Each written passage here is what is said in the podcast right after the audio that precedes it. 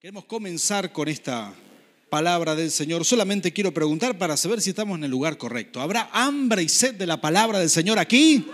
Amén. Qué bueno. Gloria a Dios. Y lo que vamos a hacer hoy es una administración profunda, como hemos prometido.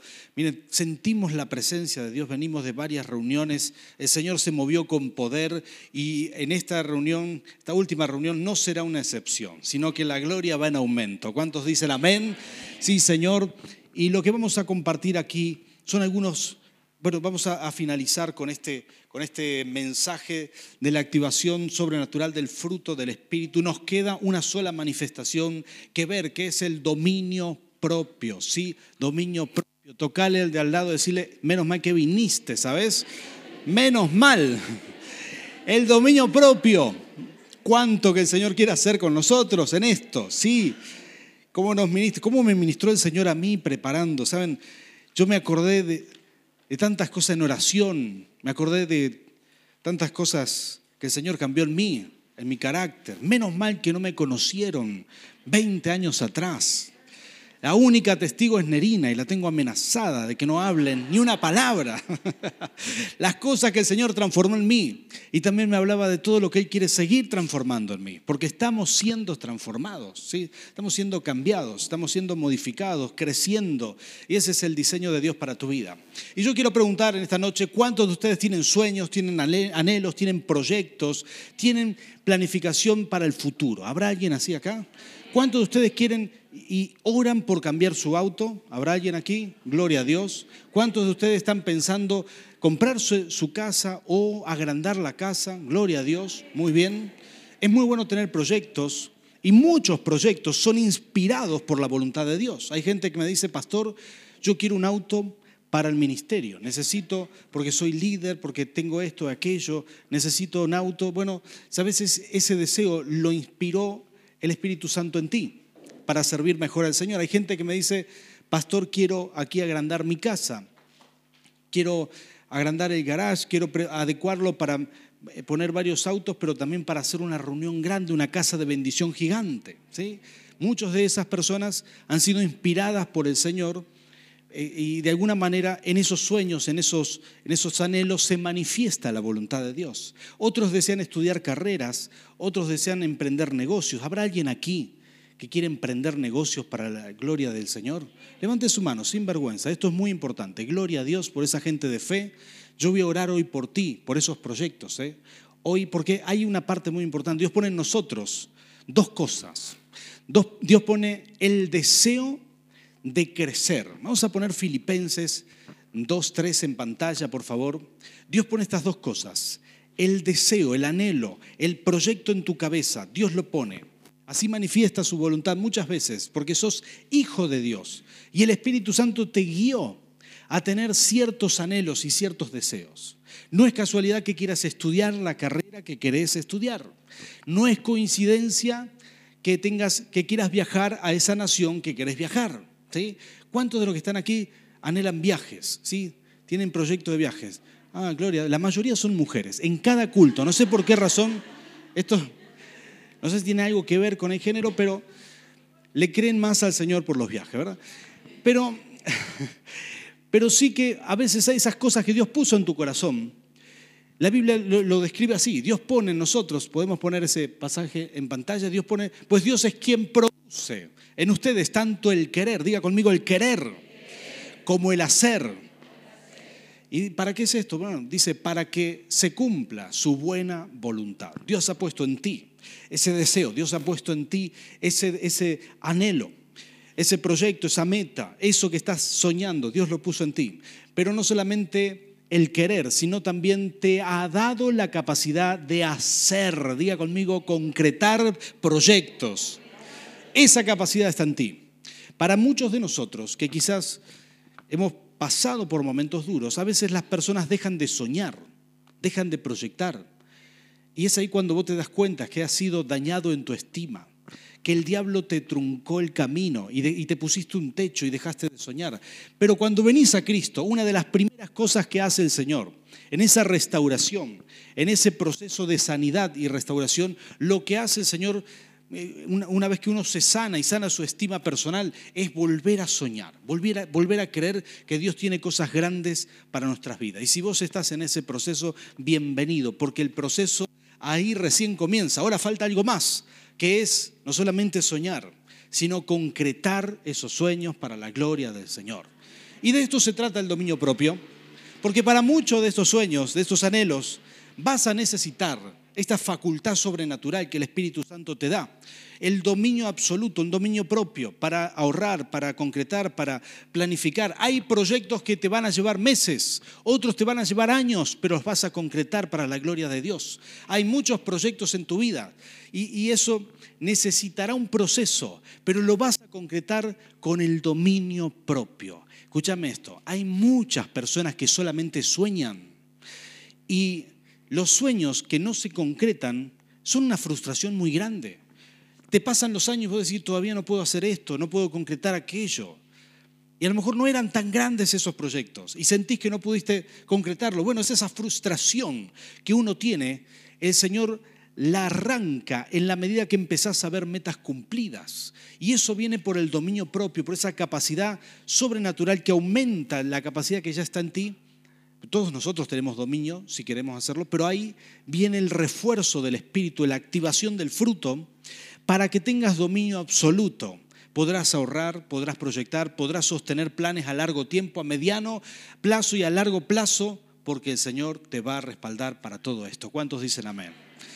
Voy a ponerte un pasaje más en pantalla, si podemos poner segunda de Corintios, segunda de Corintios capítulo 3, verso 18, si no recuerdo mal. Este es un pasaje maravilloso que muestra esa capacidad que hay en, en el Espíritu Santo. Esta es la obra del Señor. El Espíritu del Señor en nosotros dice, por tanto, nosotros todos, mirando a cara descubierta, como en un espejo la gloria del Señor, somos transformados, ¿sí? Transformados de gloria en gloria. Ahora diga conmigo, voy creciendo de gloria en gloria. Voy creciendo de gloria en gloria. Esto es lo que el Señor hace, esa es la meta de tu vida. Mira cómo dice esta palabra, dice de gloria en gloria, en la misma imagen como por el Espíritu del Señor. Es decir, que todos nosotros vamos creciendo, vamos aumentando, vamos, a vamos creciendo en la vida por la presencia de Dios en nosotros. Es decir, que lo natural para un hijo de Dios como vos es que vayas avanzando. No es natural o no es parte del diseño de Dios para ti que vayas decreciendo, que vayas de pérdida en pérdida, sino al revés, que vayas de gloria en gloria, que vayas concretando proyectos, que vayas avanzando. Y esa es la buena noticia para ti hoy. ¿Cuántos dicen amén a eso? Ahora, para poder concretar esto, vamos a ver lo que es el fruto del Espíritu y vamos a ver la última manifestación que es el dominio propio. ¿Cuántos están preparados para recibir esto? Vamos a ver algunos aspectos que son muy importantes. Número uno, el dominio propio es autodisciplina. Quiero hacerte una advertencia antes de seguir con este, este, esta parte del mensaje. Algunas cosas te pueden doler, ¿sí? Te pueden doler un poquitito ¿sí? Decirle que está al lado tuyo, no te preocupes, eh, es como una inyección, duele un segundo, pero después te hace bien, ¿sí? Es como, es un remedio inyectable, ¿sí? Este, solamente ahí cuando esto es, ¿verdad? Una administración de esas que a veces nos cuestan. Cuando el Señor me habla de estas cosas a mí, me duele, ¿sí? Cuando uno va al dentista porque tiene una, una muela o algo así, vos no querés que te toquen ahí, ¿verdad? Pero eso está mal, alguien tiene que tocarlo. Y bueno, te ponen anestesia, todo lo que sea. A veces toma la anestesia, a veces no, ¿sí? Y, pero el trabajo hay que hacerlo, ¿sí? Mi esposa le encanta ir al dentista, no se imaginan, tiene una fascinación por el dentista. Y la verdad que estas administraciones son de esas que duelen, pero dan gusto el resultado que producen en nuestras vidas. ¿sí? ¿Estás preparado para esto?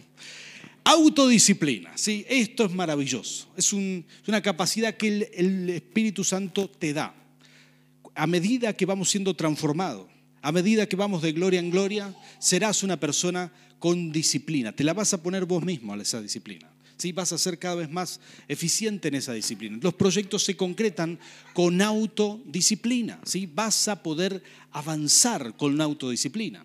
Sabes que escucho a un pastor, eh, un pastor joven que es, es colombiano y japonés. Escucho por YouTube, sus mensajes son muy buenos. Se llama Chokoi Henshi. Chokoi Kenshi se llama.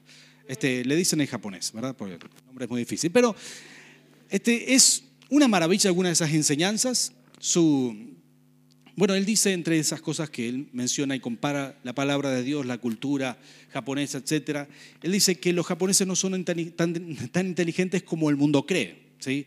Uno ve un japonés y dice, esto es un genio de la tecnología, seguramente te, es una persona muy aplicada. Y la verdad que son aplicados, pero él dice que ellos tienen una frase. La disciplina tarde o temprano vencerá el conocimiento, la inteligencia. La disciplina vence la inteligencia, tarde o temprano. Y esto ellos lo han comprobado, es un país que se ha levantado después de la Segunda Guerra Mundial, trabajando como hormigas muchas horas, muy disciplinados, muy correctos en todo, trabajando juntos y avanzaron y salieron adelante. Es uno de los países que tiene, que, tiene un muy buen ingreso por per cápita en el mundo entero, ¿verdad? Es un país que se gana muy bien, que trabaja muy bien, que exporta, que logra grandes cosas, pero todo es con autodisciplina. Ahora yo te hago una pregunta. Si el Espíritu Santo nos da a nosotros esa capacidad, de autodisciplinarnos en todo proyecto que nos propongamos, ¿no podremos nosotros superarnos y crecer para la gloria de Dios? Si ellos lo hicieron a pura fuerza, pura voluntad, ¿no contamos nosotros con mayor refuerzo cuando la presencia de Dios viene a nuestras vidas? Vas a, vas a deleitarte en la autodisciplina, vas a encontrar el gozo del Espíritu. ¿Saben qué? Hay muchas cosas en las que se aplica la autodisciplina. La primera cosa que te voy a mencionar es la buena organización. Esto es una de las primeras cosas que, mm, digamos, aplica la, disciplina. Mucha gente empieza carrera, pero no todo el mundo las puede terminar. Saben, cuando yo comencé mi carrera, éramos como 200 personas, un aula magna llena, terminamos siete, siete terminamos. Eso fue todo. Y muchas carreras eh, en muchos lugares sucede lo mismo cuando alguien entra en primer año, encuentra muchos alumnos, al finalizar son muy pocos. ¿Por qué es esto? Bueno, todo el mundo puede sostener proyectos a mediano y largo plazo. Y por eso es tan importante la disciplina. Saben que no, todo el mundo crece con disciplina de estudio. ¿Cuántos son estudiantes aquí? Levánteme la mano. Habrá algunos estudiantes, qué pocos estudiantes que tenemos hoy. ¿eh? Mira qué bien. Este, los demás ya están todos graduados, pero seguramente van a entender de, qué estoy hablando. Cuando yo crecí en mi casa, mi papá terminó sexto grado, ¿sí? En el año 1945, ¿sí? Ya es grande mi padre, saquen la cuenta. Terminó sexto grado porque la primaria solo tenía seis grados. Y mi mamá no tuvo el privilegio de estudiar porque vivía en un pueblito muy pequeño de Santiago del Estero y no tuvo ese privilegio de hacer siquiera la primaria. Escuchen eso. Así que yo crecí en un lugar donde no había hojas, no había papeles, no había libros, no había eh, lapiceras, no era normal esto. Eh, me, me conecté con todo eso cuando empecé a ir a la escuela y no había disciplina de estudio, es decir, que yo estudiaba Iba al, primario, a la escuela primaria, y llegaba a casa y le decía, papá, mamá, no entiendo la tarea. Y ellos me miraban y decían, hijo, y me explicaban, nosotros no pudimos estudiar, no te podemos enseñar. Me enseñaron hasta primer grado, segundo grado, y después ya no había más nadie que te enseñe. No sé si alguno de ustedes ha vivido esto, pero es bastante difícil cuando vos no tenés disciplina, hábitos de estudio en tu casa. Hoy yo le digo a mis hijos, vos vas a la secundaria, cuatro horas por la mañana, pero si vos querés tener ocho para arriba, tenés que estar dos horas sentado estudiando todos los días. ¿sí? Si no, no se puede. Ahora yo sé lo que es, ¿verdad? Ahora soy profesor, sé lo que es. Y, y si vas a la facultad, cuatro horas de cursado, y son seis horas mínimo estudiando cada día. Si tu hijo estudia menos que eso, tira la oreja de entrada nomás. Eh, prescripción pastoral, ¿sí? le tiras la oreja porque no está estudiando lo suficiente. ¿sí? Ahora, cuando eh, nosotros crecimos con, con Nerina, hicimos nuestro hogar, mis hijos tenían a quien preguntarle. Nosotros pusimos normas, pusimos disciplina de estudio, ellos lograron más cosas de las que yo logré, están logrando más cosas, porque le dimos esa plataforma de disciplina, que es tan importante. Venían los chicos después del colegio y decían, papá, no entiendo la tarea, y yo le miraba y decía, bueno, ¿para qué tenés madre? Vaya para allá, pregúntele. Pero eso es, es lo que, ¿verdad? En un hogar con disciplina, uno le enseña a estudiar, le pone reglas, horarios, estudian, trata de formarlos en esto, todo lo que se pueda, ¿verdad? Uno no es un padre perfecto, pero va tratando de hacer todo lo que se pueda motivándolos, porque la disciplina es lo que te hace vencer. Yo recuerdo cuando llegué al primer año del seminario, no tenía disciplina de estudio, y me di cuenta que no podía ir más a ningún lado. Había zafado toda la vida, ¿sí? Toda la vida fui zafando, ¿verdad? Mirando así, este, estirando el cuello jirafa a ver qué ponen los demás, ¿verdad? Completando así, aprobando como, como uno puede, ¿sí? No era cristiano, no había muchos valores, entonces terminé la secundaria como pude. Y cuando llegué al seminario era difícil, muy difícil. Tenía que sentarme a estudiar. La primera semana me dieron una pila de libros. Yo no tenía disciplina de estudiar. No, leía las tapas y dije, voy a ver de qué, tratar de discernir espiritualmente el contenido, ¿verdad? A ver qué puedo hacer con esto.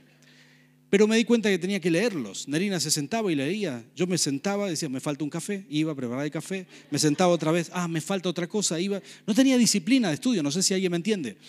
Pero recuerdo el día que me arrodillé y dije, Señor, si vos no haces una obra en mí, te pido dos cosas, sabiduría y disciplina de estudio sabiduría y disciplina. ¿Y sabes qué? Terminé el secundario con, eh, perdón, el terciario con muy buenas notas. Incluso terminé escolta de la bandera por las buenas notas, por la curva de crecimiento que había tenido. Para la gloria de Dios lo cuento, porque realmente es la obra del Señor el que puede ponerte disciplina en esas áreas que nunca las tuviste. Solo tenés que pedírsela. Tenés que clamarle a Dios por esto, porque para eso estamos hechos, para ir de gloria en gloria, hermano. Vas a crecer en esa área también. ¿Cuántos dicen amén a esto? Invítale al Espíritu Santo a poner disciplina en esas áreas que más te cuestan. Esto es importantísimo. ¿Cuántos de ustedes se consideran indisciplinados en algún área de su vida? Ahí vos podés ponerle disciplina, diciéndole, Señor, ayúdame en esto. Me quebranto delante de tu presencia y pido tu respaldo en esto, porque estamos hechos para ir de gloria en gloria, de gloria en gloria. En segundo lugar, bueno, la organización en todos los ámbitos, ¿sí? Tengo muchas cosas anotadas aquí para, para mencionar, pero te voy a dejar que algunas ustedes estudien en sus casas de bendición en esta lección, pero hay gente que no es organizada en los horarios, no tiene agenda, no, no llega bien al trabajo. Muchas veces les enseñamos a los jóvenes cuando empieces un trabajo, si se empieza a las 8, el trabajo entonces vos tenés que estar ahí este, unos minutos antes, tenés que ser puntual. Este, si tenés 10 minutos de viaje, tenés que salir 15 minutos antes. Si te, te, lleva 20 minutos desayunar, bueno, tenés que levantarte 45, 35 minutos antes. Si haces el devocional a la mañana, y te lleva media hora, bueno, tenés que levantarte una hora y cinco antes para llegar bien y calcular hacia atrás. Y si es una dama y se va a maquillar, bueno, son tres horas más, ¿verdad? Entonces, a las cinco de la mañana llega puntual para las ocho. Pero esto uno tiene que aprender esa disciplina, calcular y saber eh, manejar los horarios. Estás hecho para dominar y no para que el tiempo se te escape de las manos. Estás hecho para dominar. Y si sos indisciplinado en esa área, ya sabes la receta. Quebrantate delante del Señor y decirle, Señor, yo sé que voy de gloria en gloria, así que te pido ayuda en esta área. ¿Cuántos dicen amén? amén. Los impuntuales dijeron amén, ¿verdad? No, estoy bromeando. Ahora sí, hay algo más que hay que disciplinarse. Hay muchas otras cosas en las que hay que autodisciplinarse. Este, hay que autodisciplinarse en una vida saludable, ¿sí? ay, esto te va a doler, hermano. Tocar el lado, decirle, agárrate, ¿sí? Te voy a dejar una frase que me impactó mucho. La, la vida, bueno, Dios se ocupa de tu sanidad, pero vos te ocupás de tu salud, ¿sí?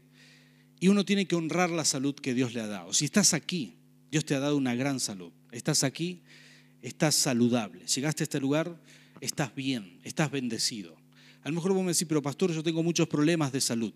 Pero créeme, hay gente que por sus problemas ni podría estar aquí. Hay gente que está internada. Eh, tenemos un hermano en general aquí, ¿no? por el cual siempre oro. ¿sí? Se llama Marvin, tiene, tiene mm, Parkinson. Eh, eh, cada vez que lo llamo, la última vez que lo llamé, en esta semana él me dijo, pastor, cada día lo sufro como una paliza, como si fuera el último. La enfermedad lo, golpea muy duro y tiene que tomar pastillas mañana, tarde, a cada rato. ¿Sabes? hay que honrar la salud, darle gracias a Dios por la salud que te ha dado. Sos una persona saludable, dale gracias al Señor por la salud y cuida tu salud. No cometas el error de decir, ah, no, yo este, ni voy al médico por las dudas, me diga que tengo un montón de problemas. ¿Conocen a alguien así? No en esta iglesia, ¿verdad? Pero gente que dice, no, no, no, yo no voy a hacerme un chequeo, ¿para qué? Dios se ocupa de mi salud. No, no, no, se ocupa de tu sanidad, no de tu salud. De tu salud tenés que ocuparte vos. Vos tenés que hacer controles, tenés que chequear tu salud, cómo estás. Yo tengo problemas de presión, ¿sí? Y sé que Dios me, me puede sanar y estoy esperando que en cualquier momento me sane por completo, así como me sanó de las rodillas. Dios tiene poder. Pero te voy a decir esto, programo para ser más prolijo, ya no puedo confiar en mi memoria. Programo en mi celular que me avise cuándo tengo que tomar la pastilla y soy prolijo. Mañana, tarde, mañana, tarde. Con eso estoy perfecto. No es un problema serio, es un problema menor para mí. Y puedo vivir igual, pero me ocupo de mi salud. Yo no puedo decirle al Señor, Señor, Señor, este, si no haces un milagro, yo, eh, me dedico a otra cosa. No, no, no. Yo no puedo decirle, Señor, quiero que hagas un milagro, yo no me voy a cuidar, voy a dejar que, que vos te manifiestes, porque yo sé cuál es mi responsabilidad. Mi responsabilidad es cuidarme en mi salud. Yo no sé si vos estás aquí, si tenés que hacer una dieta, si tenés que comer sin azúcar, comer sin sal, no sé cuál es tu cuestión, pero te digo una cosa, nuestra cultura mendocina no nos ayuda para nada. ¿Sabías esto? Yo vine a vivir a Mendoza y caí en esta trampa, hermano, caí. Las tortitas, las tortitas con café con leche, por favor, ¿cómo pueden ser tan ricas? Sí, aumenté como 12 kilos los primeros meses que vine a vivir acá, así nomás. Solo de mirar las tortitas, no, mentira, no las miraba, las comía bastante bien. Y sabes que hay tantas formas de ensanchar el templo del Espíritu para que te quede una catedral, ¿verdad? En vez de un templo. Tanta forma, mezclar esa tortita con gaseosa, dale nomás, y este, pizza con cerveza, por Dios, qué maravilla. Qué rico que es todo esto, pero ¿sabes qué? Si vos tenés un problema de salud, cuídate, cuídate. Y si está excedido de peso, cuídate. ¿Saben qué? Lamentablemente he visto muchos siervos de Dios que tenían una mala filosofía y no se cuidaban. Uno de esos fue un gran amigo mío. Venía aquí, eh, una persona que yo respetaba y admiraba mucho. Predicaba aquí, desde el 2006 venía a visitarnos. Y cada vez que terminábamos una reunión gloriosa de ministración y del Espíritu, él me decía, bueno, pastor, el trabajo está hecho, ahora vamos a esa pizzería que está ahí. Él tenía marcada la pizzería, ¿eh? así. Hermano, tenía sus gustos muy bien determinados y le dábamos duro, ¿verdad? Nos sentábamos en la pizzería y no discriminábamos, para eso somos pastores, no discriminamos, cualquier cantidad de, cualquier tipo de pizza, venga para acá. Y, y así cada vez que venía y que comíamos esto y aquello y meta asado, un día me llama por teléfono, años así, ¿no? Un día me llaman por teléfono y me dice, creo que fue como en el 2009, me llama por teléfono y me dice, me van a operar, te pido que ores por mí. Y yo le dije, ¿de qué? Te van a operar, sos un hombre saludable. Dice, no, no, yo no soy un hombre saludable. Toda la vida tuve problemas muy serios del corazón. Tuve que haber bajado 20 kilos, nunca los bajé. Tuve que haber hecho esto, pero nunca lo hice y mi corazón no da más. Me operan de urgencia hoy. Yo le dije, voy a orar. Me arrodillé y sentí una culpa por todas esas salidas a comer y todo. Yo no sabía que él tenía ese problema. Él no quería cuidarse. Pero ¿sabes qué? Falleció en esa operación.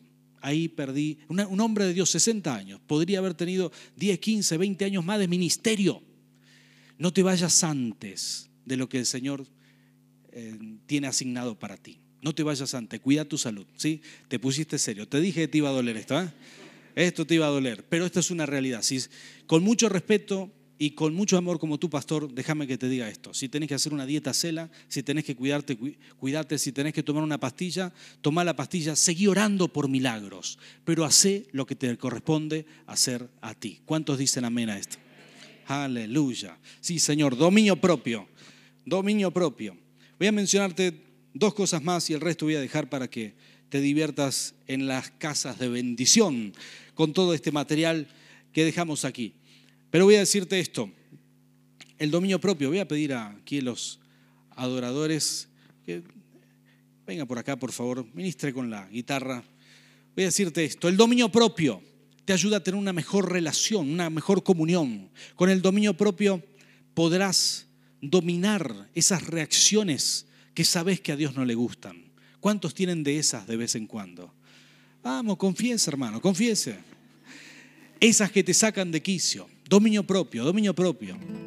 Ora por el dominio propio, rendite delante del Señor. Ora por el dominio propio.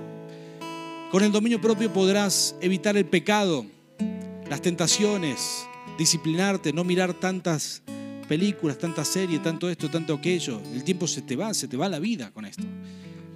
Y uno con el dominio propio puede plantarse y dominar y invertir el tiempo en lo que quiere invertir. Invertir el tiempo en, en la presencia de Dios.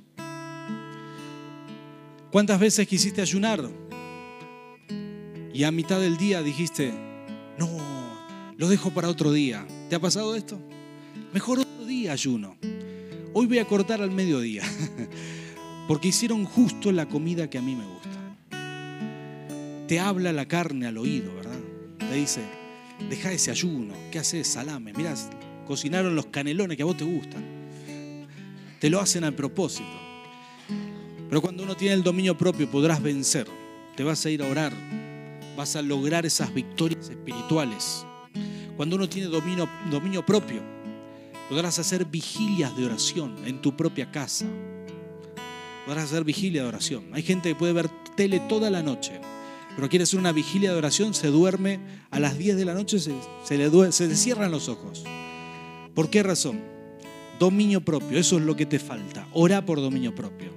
Hay quienes dicen, yo me voy a levantar a orar a las 5 de la mañana, a las 4 de la mañana. Los adoradores sabían que David dice, a medianoche me levanto a buscarte. Hay quienes hacen eso. Algunos lo intentan, ¿verdad? Ponen el despertador, sacan la manito fuera de la frazada, sienten el fresquito de la madrugada y la carne te habla al oído y te dice, mete esa mano adentro de la frazada rápido. ¿Y qué vas a hacer de verdad? Te dan esas tentaciones. Yo le pongo a la alarma mi tiempo con el Señor. Y suena mi tiempo con el Señor. Y a veces me acuesto tarde, a veces... Pero tengo que dominar la carne, no me queda otra. Tengo que levantar la frazada y recibir todo el frío junto y saltar y hay que dominar la carne. Si vas a predisponerte a orar, hacelo. Dominate, dominá, dominar cualquier circunstancia. Serás una persona de éxito. Si te logras dominar a ti, es mejor dominarse a sí mismo que conquistar una ciudad. Eso dicen los proverbios. Cuando uno se logra dominar, estás preparado para mucho más en la vida. Por eso es tan importante el fruto del Espíritu aquí, el dominio propio, la impartición del Señor. Serás una persona que concreta metas, que alcanza sueños. Sabes que en un momento, en un momento, el mundo se había desviado y Babilonia empezó a, crecer. La primer Babilonia, Génesis, Génesis capítulo 11, si no recuerdo mal. Génesis capítulo 11. Quiero terminar con este pasaje, versículo 6. Adelante, versículo 6 dice que que el hombre estaba construyendo una torre. Se habían puesto de acuerdo, estaban enfocados en eso. Y no podían, no podían seguir porque Dios se, ocupó de que los confundió.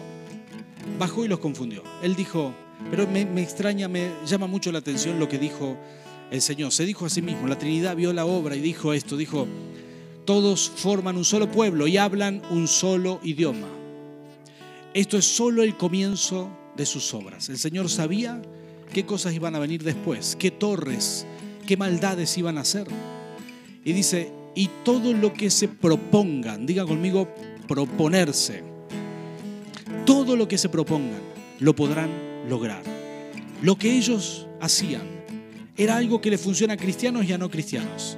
Estaban enfocados, se habían propuesto una meta, tenían dominio para hacerlo, estaban enfocados, ¿sabes qué? Necesitamos activar el enfoque. Cuando uno se enfoca en una meta, la puedes sostener un año, dos años, cinco años. Vas a lograr lo que sea si tenés esa capacidad de enfocarte, de proponerte algo y ser tenaz en esto. de sostener ese, ese propósito, sostenerlo por mucho tiempo. Hay gente que empieza algo y lo deja, no tiene el dominio propio, según cómo se siente hace las cosas, pero estamos llamados a mucho más. Tocar el que está al lado tuyo, decirle estás llamado. A mucho más. Hay proyectos para ti. Hay que activar el dominio propio, hay que, activar los frutos del Espíritu, el fruto del Espíritu. Y eso es lo que vamos a hacer en esta noche. Vamos a hacer una administración y todo el que quiera recibir va a pasar por aquí y va a recibir esta administración espiritual. Se va a activar el fruto del Espíritu sobre tu vida y algo va a cambiar dentro tuyo. Tu carácter será impulsado a lograr la mejor versión de ti mismo. Tendrás un renuevo espiritual. La gloria de Dios se va a manifestar a través de tu vida. Eres una persona que sueña y que concreta, que sueña y que concreta, que sueña pero que alcanza proyectos para la gloria del Señor. ¿Cuántos dicen amén a esto? Ponte de pie, ponte de pie. Vamos a orar juntos, vamos a orar por este fruto del Espíritu y si podemos poner Gálatas 5, 22 y 23 en pantalla.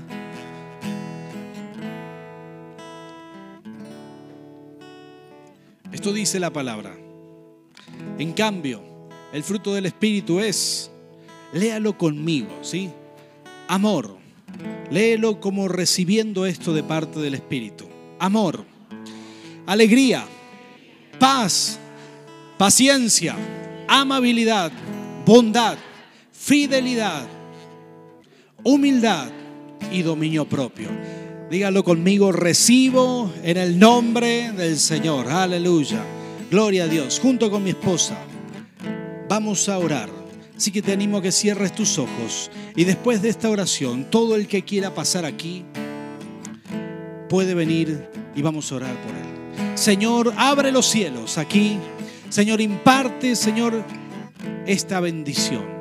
Una activación sobrenatural del fruto de tu espíritu. Hoy, Señor, aquí, Espíritu Santo, los que están aquí, y los que están en sus hogares. Señor, reciban esta bendición para la gloria de tu nombre. Gracias Jesús, gracias Rey. Amén